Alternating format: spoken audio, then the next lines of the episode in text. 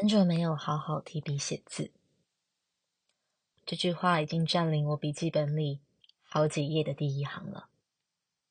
下面垫着整页高高的空白，简单又暴力的视觉化过去这一阵子精神上的堵塞。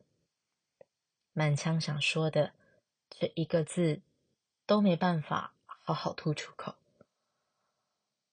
上周跟朋友聚餐，回复大家的日常寒暄时，才发现，原来这份堵塞来自身体的久病不愈。大约是两个月前，某个颇冷的周末，与朋友散步，路过东门的小公园，我一时兴起，跳上了单杠，把自己拉上去撑了几下。当天没有任何异状。回家睡一晚，起来之后手腕开始发痛，然后一天比一天还要痛。后来我总共去看了三次物理治疗，做了四次针灸，到现在还是会在冷天早早痛醒。我好像突然能够理解，为什么那些久病缠身的人常常脾气不好，因为。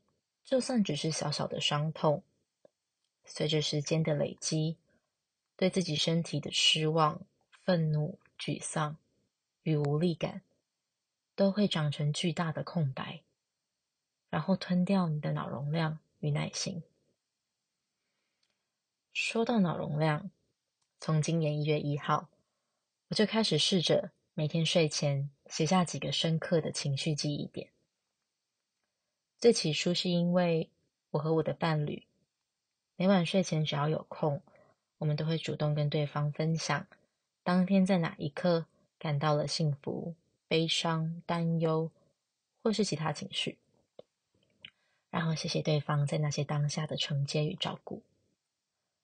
而在年前某一天晚上，他煮了一盘我特地从台南买回来的虱目鱼水饺，我们坐在餐桌上一起吃的那刻。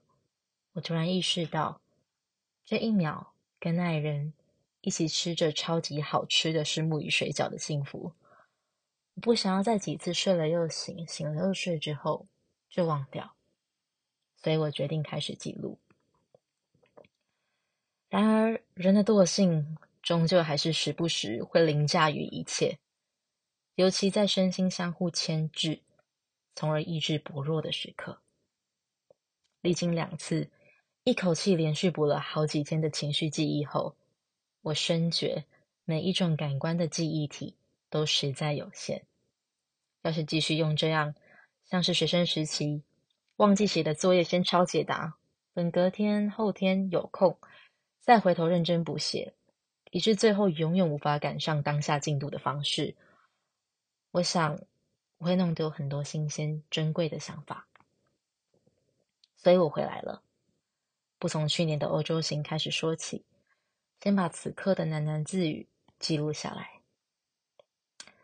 刚说到哪了？